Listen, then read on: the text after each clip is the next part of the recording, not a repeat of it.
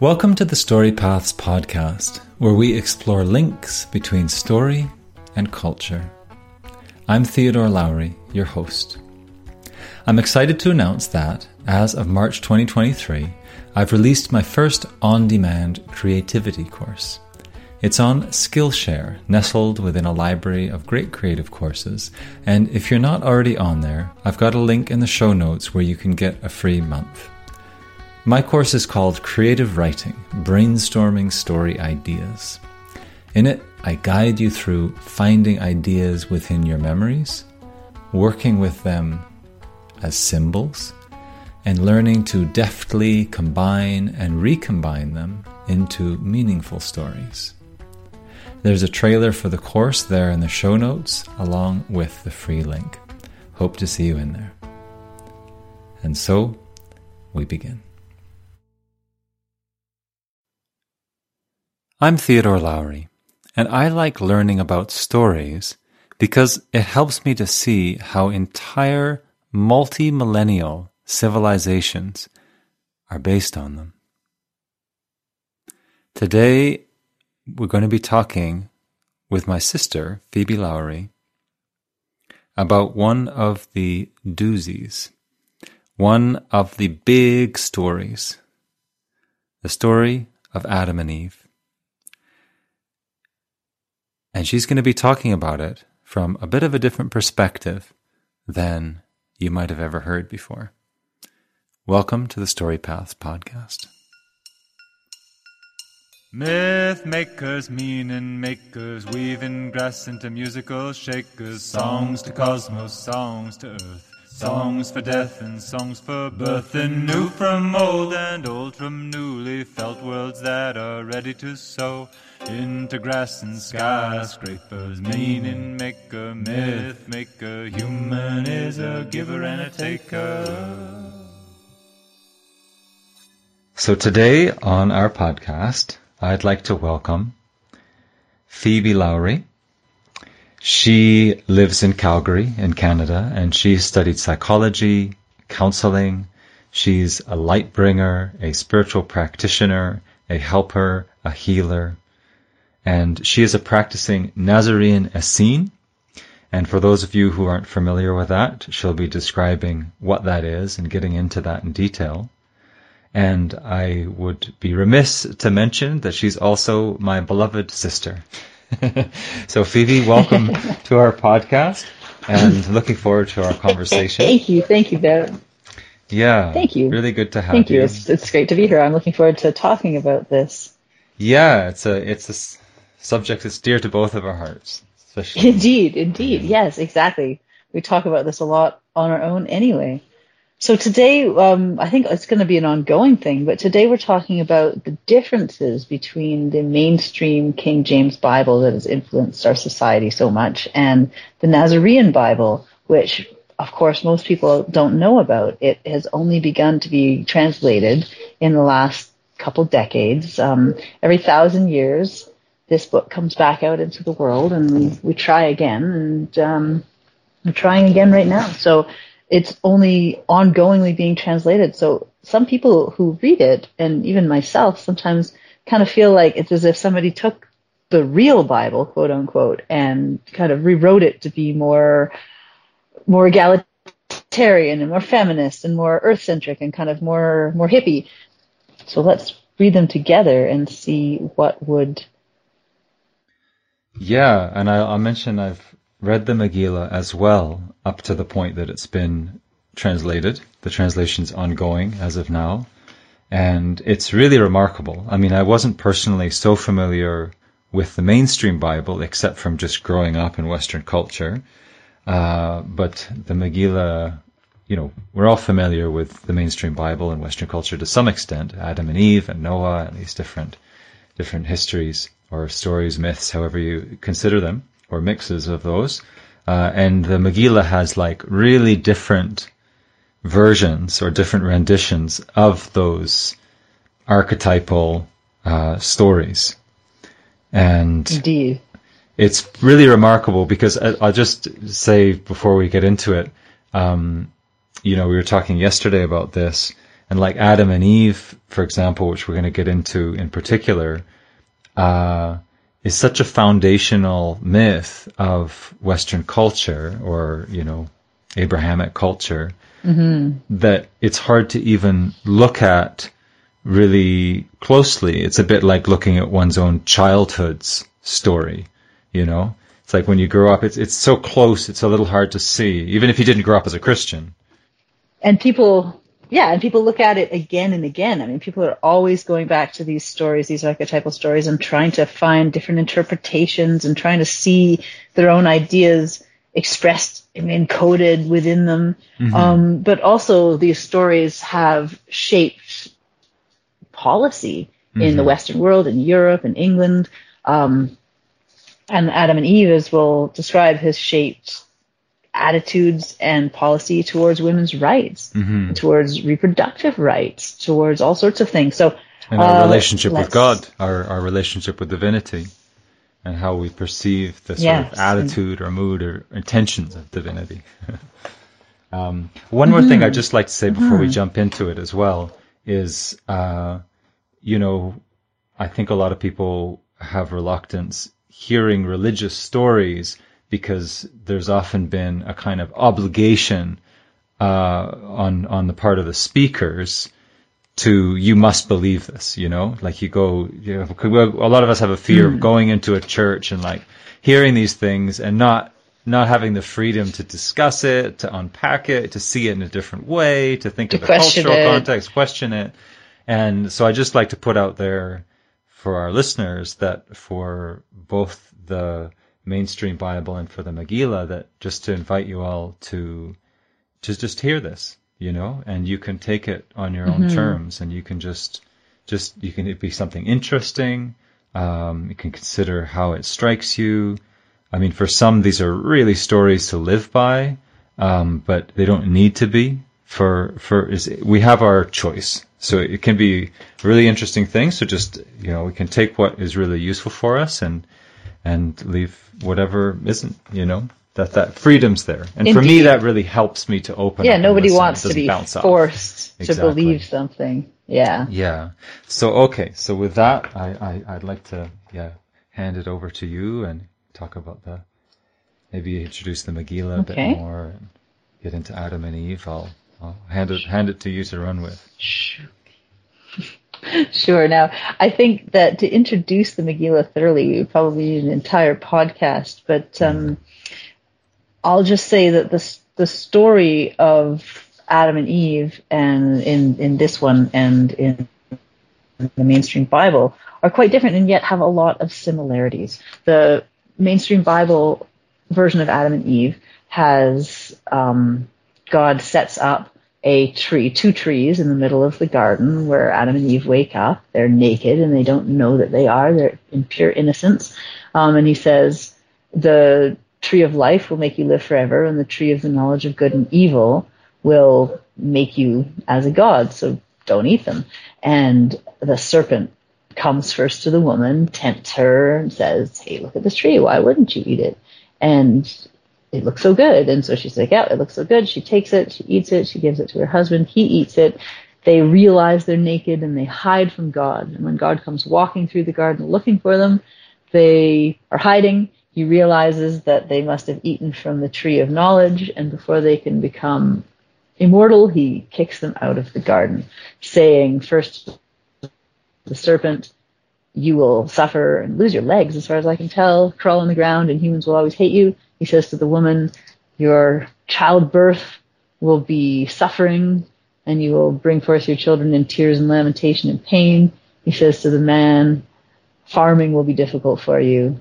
You'll have to till the soil and sweat, and thorns will be in your way. And he kicks them out of the garden, and that is the story. And I was shocked when I went back and read it how very short it was. It was over before a few pages. It was, it was like just right at the very beginning. So um, now I'll tell you a bit about the Nazarene version. In the Nazarene version of the book, God and Goddess is the first difference, have created the garden. The, um, the high priest and priestess of the temple of light in the sun have come down to earth, Sarah and Abraham, and they've planted the tree of life on the earth. And at the same time as they planted the tree of life on this planet, as emissaries of the Lord and Lady have done on so many planets, the young planet was attacked by Luciferian skyships dropping gourds of poison fire. But it was too late. They had already grown it and wept tears of compassion that watered the tree of life. So the um, young Adam and young Eve are somehow awoken, the first of the two dormant bodies that are scattered throughout the garden, and they wake up, and there's the tree of life, and they're living underneath it. And for some reason, there's no guidance that comes to them, so they're left to wander the garden, and they hear a voice coming from outside the garden, a booming voice like thunder. And in the story, it tells us that that is Satan. And he is a mechanical creature. He is a machine mated with metal. He's a cyborg.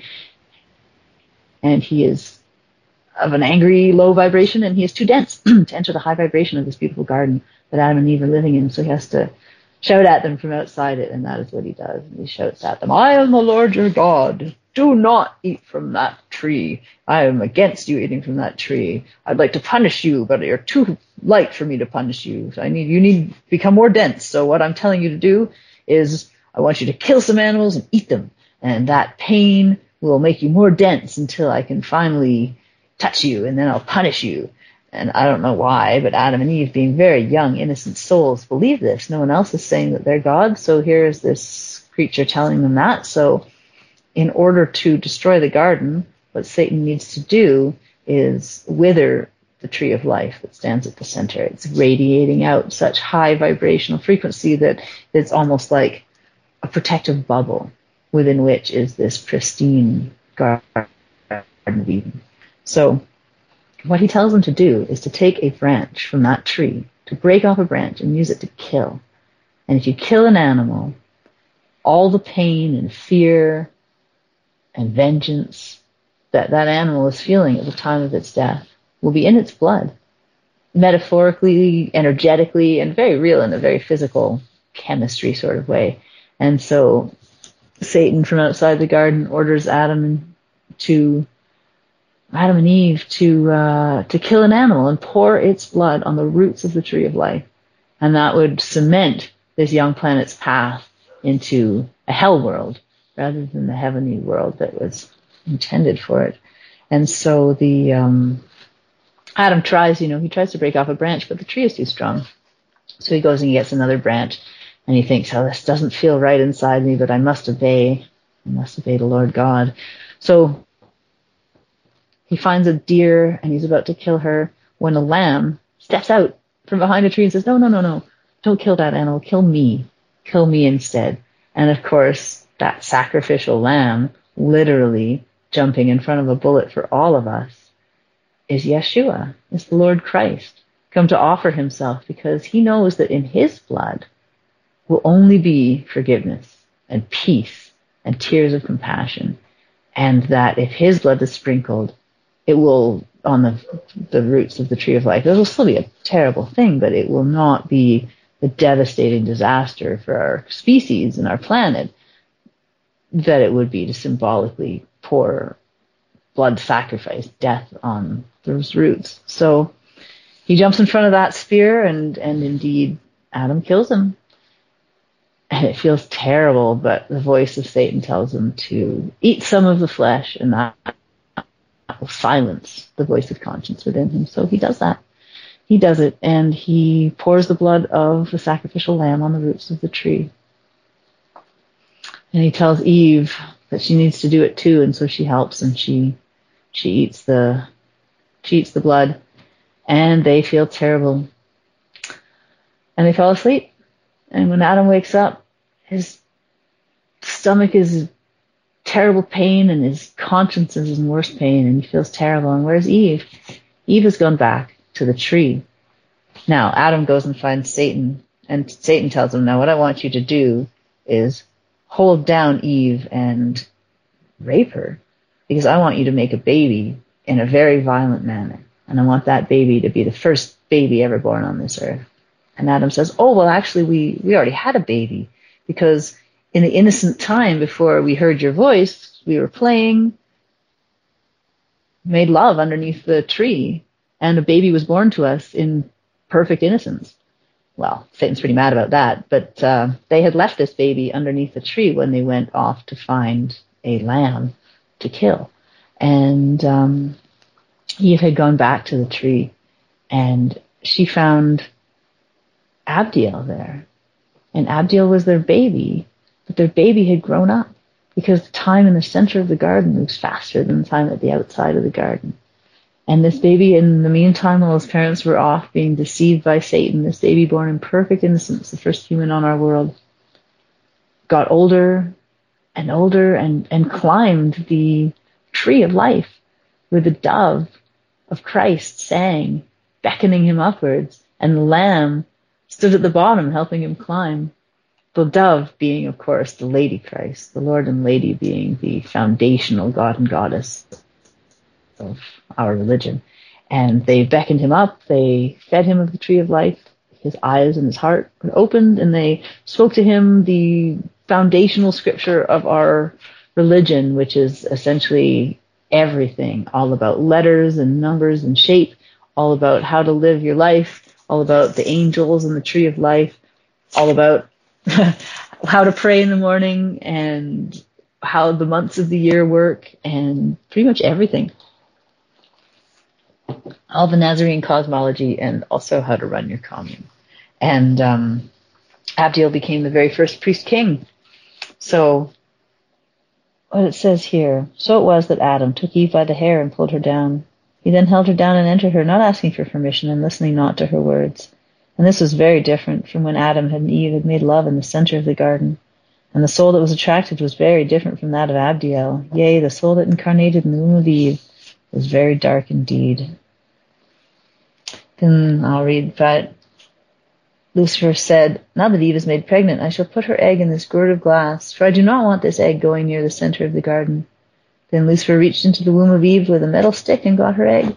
Yea, he then placed it in a gourd made of glass. So that's interesting. So anyway, uh, but Adam and Eve go back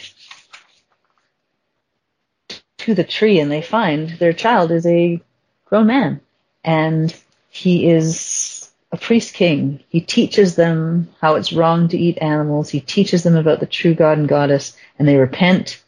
They repent and he baptizes them and they listen to the voice of Satan no longer.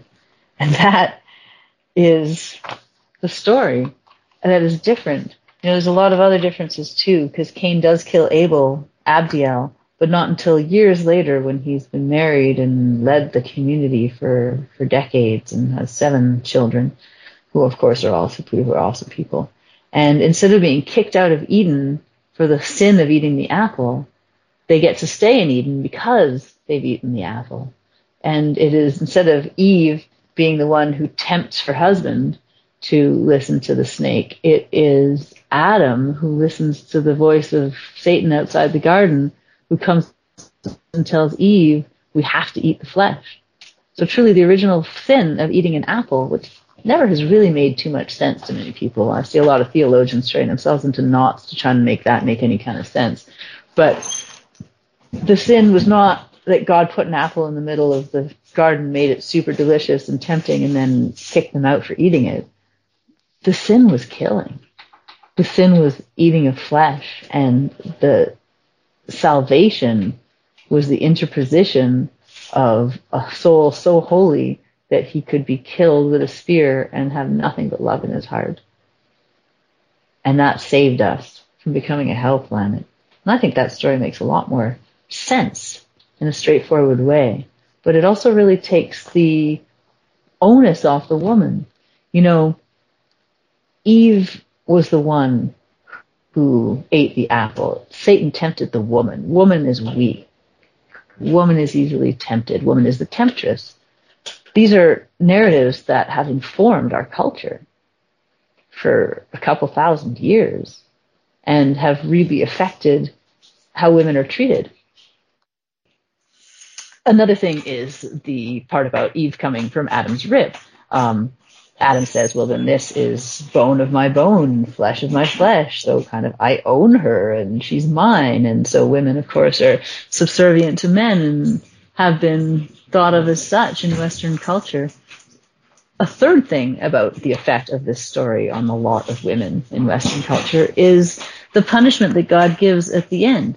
He tells the serpent he'll have to crawl in the dust. He tells Adam he'll have to labor and sweat to farm. And he tells Eve that having babies will be horrible for her. And when in the 1800s they had invented anesthetic, and there was an actual debate about whether it was biblically appropriate to give anesthetic to women in childbirth, because God had intended that having a baby should be suffering. Now, the Nazarene religion is very different. We are a very egalitarian religion, completely egalitarian, um, between the Lord and Lady being exactly equal to priestesses being absolutely a part of our religion, um, up, up until the very top of our order, uh, either a woman or a man can serve. Of course, getting married is okay for the priesthood. Um, of course, men and women are equal but different. It's it's the beauty of each person through reincarnation is absolutely allowed to be expressed in our religion. And of course, therefore, we're much more feminist than the mainstream Bible. But even so, the reversal of it I find to be interesting, where it was the man that was tempted and the man that fell and listened to the to the satanic influence. I find that to be very interesting. Yeah, I also find that interesting, and I, I want to just put it out there that I don't see this as a kind of feminist counter stance. You know, like Mm. You know, no, it was the man's An opposite. fault. you know, no, it was the it was the man's fault. It was the woman's fault. No, it was the man's fault. Men should be suppressed. Yeah, yeah. yeah. no, exactly. No, It's I think like it's, they were that. just innocent souls. They're both really innocent, and also in the biblical version, tricked. I have to say, like you know, in the biblical, the mainstream biblical version, you don't really get an impression of Eve as being like evil or anything like that. Or a temptress. You're a temptress, just really naive. And in in the Megillah version, also, they're just both clean slates, practically. Clean slates. Yeah, they have. They don't know anything at all. both of them. But then Adam is somehow a little less in touch with his intuition. Maybe that's one way to say it. And it's it's hard for him to do these bad acts, but it's even harder for Eve. She does, but it's it's it's she's her intuition maybe speaks a little more strongly than his. Although both of them are very yeah, that's innocent, pretty much it. intuitive. It is pretty much it. Yeah, so that's that's both of the both of the stories in a nutshell, isn't That's it? That's both of the stories in a nutshell. I mean, the the other the other most important thing I see is this notion that of the original sin being killing, not of disobedience, and that the redemption, even though in this story the redemption comes through blood and we are literally saved through sacrificial blood, it also, in my mind, puts a lie to sacrificial blood as a tool of religion, you know, that that we're born into original sin and that only by believing in sacrificial blood can we be redeemed from that sin. Truly, by ceasing to kill, by rededicating ourselves as Adam and Eve do to a clean life, to a life of harmlessness, to a life of service and and and you know spirituality, that that's that's where redemption lies in our choices, not in having someone else jump in front of the spear for us that's intended for us. We were saved by that. It was a terrible thing that was going to happen to our planet. It would have, and we wouldn't, we wouldn't have freedom. We wouldn't have forests. We would be living in a hell world. It is my opinion if the blood of an angry, vengeful creature had been sprinkled on the roots of the tree of life at the very beginning of everything, I think it just would not have worked out at all. So I'm epically grateful for that sacrifice. And yet, it in no way tells me that sacrifice on my behalf is what is going to save me going forward. But my personal choices, repenting from having hurt and vowing to live a life of harmlessness is, is the path to redemption. And, and that option was really given in the Megillah version of the story. That option was given to Adam and Eve by their son, Abdiel. Like he was Mm-hmm. the sage, he's the sage in the story that said, you know, listen, He is. it's not good what you did, uh, but uh, you can still take to a godly path. And here's how you can do that. yeah, you can repent, repent and and and and start again. And Adam dedicates himself to farming. I've just a quick thing on that word repent. Um, generally, you know, that's one of these heavy words in Christianity, repent. Um, I mean, I, I remember being in England and hearing like Christian preachers like yelling the word at people on the streets. repent, Right, yeah. repent, right? Repent. I know it's it is it's very much a angry word. I've heard it redefined as um, something like hmm? metanoia. Change your mind. As my, my wife Jayanti just, Change just reminded me, like change your mind. It's like you did something wrong. You know, I did something wrong. Right. So then to see that, the wrong to, mindset. to see that, to get that, to let that sink in, and there'll be some remorse. There will be some some difficult feeling that must be gone through, but that's not like a permanent punishment, or that's not like once that necessity of feeling that remorse has passed, I'm not going to continue beating myself up about it. It's like that's that's part of seeing it. That's like that remorse is part of seeing the mistake, not just like, oh yeah, I made a mistake, but getting it and like why I made it. It's like it sinks in. Hmm. Right. And then I have a change Feel of heart, and a change You of mind and vision, and I move in a new direction. And that's repenting. So it's I like, like we, it. you know, to reclaim the word, isn't it, from this super heavy. kind of-. Right. Just like atone is at one to be Mm, to like beautiful. back, Yeah. back to oneness. At Yeah. oneness. Atonement. Yeah. Atoning. Yeah. At oneness. I need to at one for that. Yeah. Yeah. Like come, reconnect again, isn't it? Yeah. yeah. And I, I just want to put out there also that these are myths to live by, and this Adam and Eve myth is very embedded in, you know, Abrahamic Yeah. culture or, you know, Judeo-Christian culture. But we, but at the same time, if we kind of see, well, the, she's not really that bad in the myth.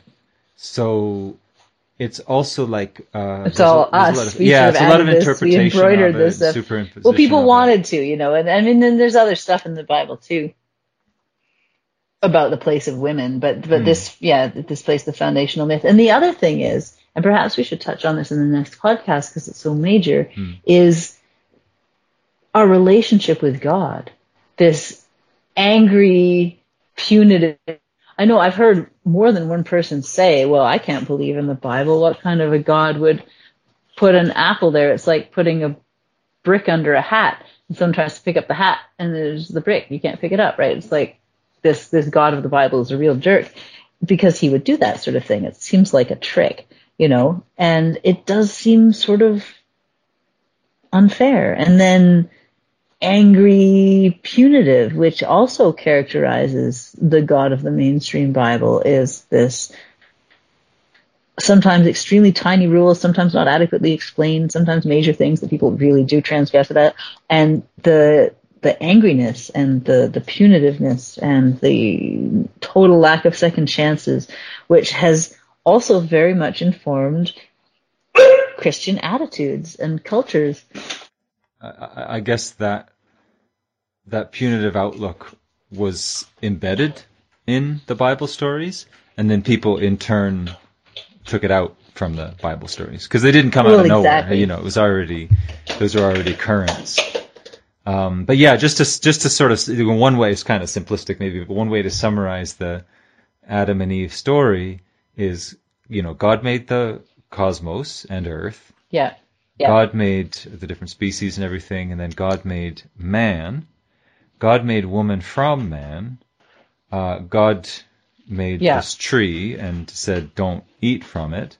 God Yeah. made a snake, or I guess maybe it was the devil, and then the snake tempted the woman. The woman tempted the man, and then they were both damned. They're damned by God, and the snake. They're both damned by God, and the snake was damned by God also.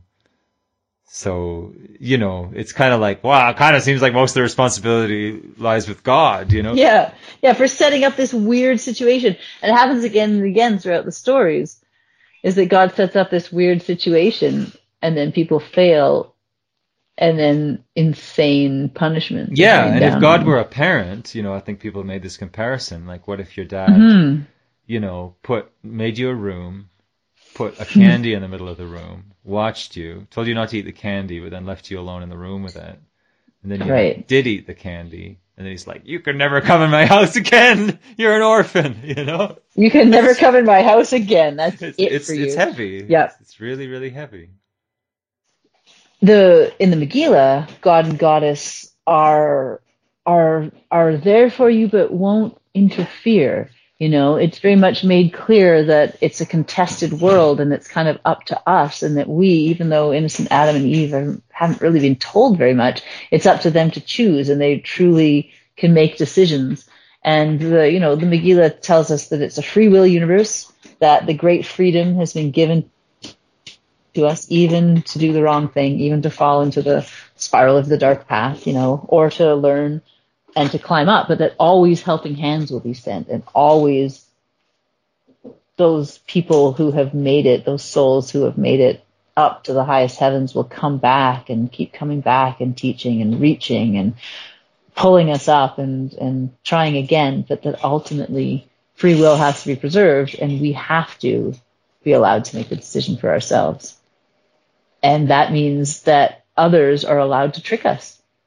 And that, you know, uh, I'm picturing this big clanking cyborg man with a staff of fire and a bunch of like angry army behind him and UFOs flying in the sky at his command, standing outside this bubble with a garden in it, shouting, Hey, hey, I want you guys to kill. And he was allowed to do that, you know? He was allowed to do that. No one came and stopped him. No one came and said, Hey, that guy's Satan. Don't listen to him. It was up to us to feel in our hearts. And we were given that feeling in our heart, you know, to listen to. That feeling in our heart is always there, but it is up to us. And that's the cold part. I mean, that's the like, geez, for those little mistakes, was this planet doomed to all these thousands of years of the contest, all these thousands of years of interference? Yeah. Well, it seems like that might be a good place to pause for our first episode. I think you're right. I think you're right. Yeah, so you've you've given a really good uh, nutshell version of both versions of the story, and brought out uh, you know some of these main points and some of these main differences, and especially these ones that really inform our lives and our understanding of each other and of God. So that's you know the apple. What's the apple signify? Uh, what what's the deal with gender in Adam and Eve story? Yeah. and Yeah. how does it inform our relationship with divinity? Well, we could say more about that, and maybe we can start next episode by you talking about about your thoughts about that. Because I've been talking mostly. Well, it's an interview, you know. It's my big, it's my big okay. practice to actually listen for a while instead of talking. So it's, good, it's good for me. it's like the big trick Good of point. having a podcast. You have to listen to other people, you know. You have to listen to the people. Oh, well, forget it. Yeah, That's why I've yeah. never done a podcast. Well, I will have some episodes where I just talk, you know. yeah. Right. Okay, so really good to talk to you, and um, yeah, looking forward to talking to you soon. It's been really, it's been Yeah. great. This is fantastic. Thanks for listening to the Story Paths podcast. If you liked it, feel free to leave a review and share it with your friends. Thanks for listening to Story Paths, where we finger threads weaving story with culture. Before we go, I'd like to remind you of my new course, creative writing, brainstorming story ideas that is now available on Skillshare.